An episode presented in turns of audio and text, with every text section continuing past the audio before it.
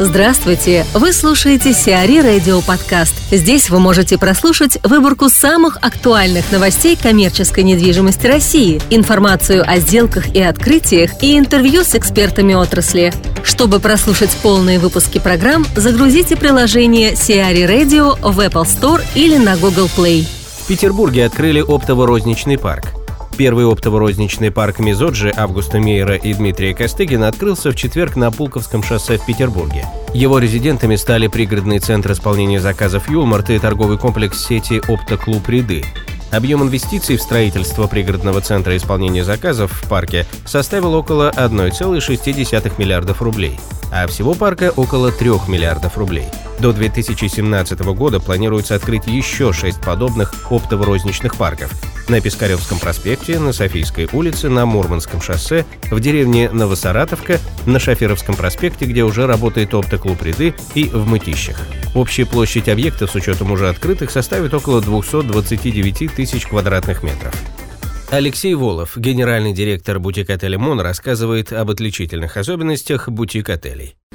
Алексей, вы не могли бы рассказать, что в принципе отличает формат бутик-отеля от, э, допустим, такого же по качеству уровня сетевые отели международных брендов? Бутик-отель это, как правило, отель э, в первую очередь не большой, камерный. И отличительной особенностью является то, что количество людей в расчете на одного гостя, людей, работающих в отеле, обслуживающего персонала, да, или, скажем так, объем внимания каждому гостю, он а, обычно выше. Отличительной особенностью второй является, безусловно, дизайн, какое-то дизайнерское решение интерьеров, помещений, номеров. Вы не могли бы рассказать об обязательных опциях инфраструктурных бутик-отеля? Бутик-отель, как правило, это все-таки ну, не меньше там, четырех звезд, но если так вот э, очень усредненно подходить, это все-таки отель премиум класса должен быть. Поэтому инфраструктура или там набор, ассортимент услуг должны соответствовать э, этому уровню. С точки зрения инфраструктуры, здесь, э, с точки зрения ассортимента услуг, здесь, наверное, э, разницы э, нету, но с там, пятизвездочным отелем. Но при этом это сделано, может быть, более не на такую, не, не на такую широкую ногу, скажем так. Могли бы вы рассказать немного о ценообразовании, о загрузке и о сроках окупаемости? Если говорить о структуре доходов, то а, обычно в отелях процентов 60-70 делает номерной фонд, и только 30, порядка 30 это услуги ресторанов, баров, банкетных площадок. У нас наоборот, у нас а, процентов 80, почти 80 процентов это доходы мероприятий. И процентов лишь 20 это номерной фонд. Что сейчас э, в тренде интересов ательеров? Ну, э, в трендах, э, в тренде основной, наверное, все-таки я не удивлю, э, скажу, что это вопросы формирования доходов, а, поиск новых источников доходов, новых сегментов, ниш, каналов продаж. А, потому что, в общем, в это время действительно это, наверное, вопрос номер один.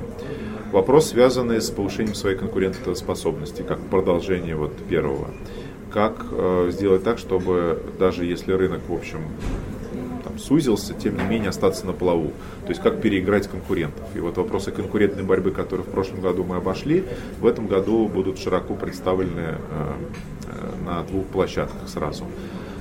А, вопросы связаны с оптимизацией издержек, с управлением операционными издержками. Тоже вопрос, в общем, волнующий ну, очень многих. Сбербанк расстается с Красной Поляной.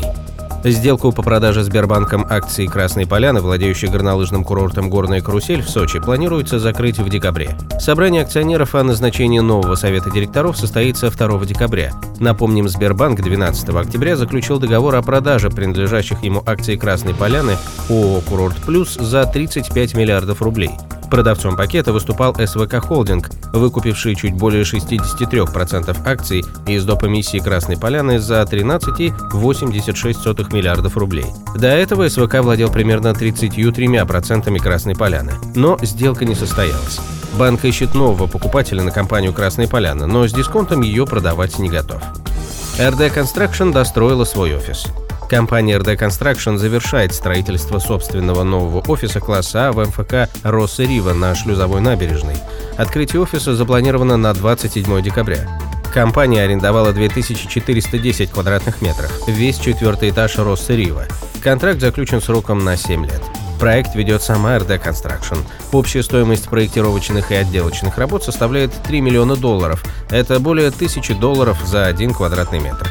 Интерьер нового офиса выполнен в корпоративных цветах RD Construction – белым, бирюзовым и черным, и отражает стремительную геометрию фирменного стиля компании. Четкие линии, прямые углы, выносные элементы. В офисе созданы элементы шоурума, примеры инженерных и отделочных решений RD Construction.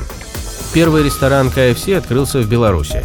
Сеть ресторанов быстрого питания KFC вышла на рынок Беларуси.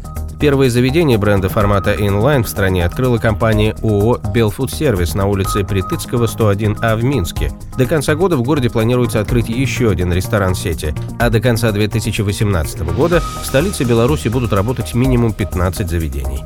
Потенциал страны в KFC оценили на уровне как минимум 35 ресторанов. Всего под брендом KFC в России и СНГ насчитывается более 440 заведений, 30% которых являются корпоративными и 70% открыты по лицензионному договору франчайзинга.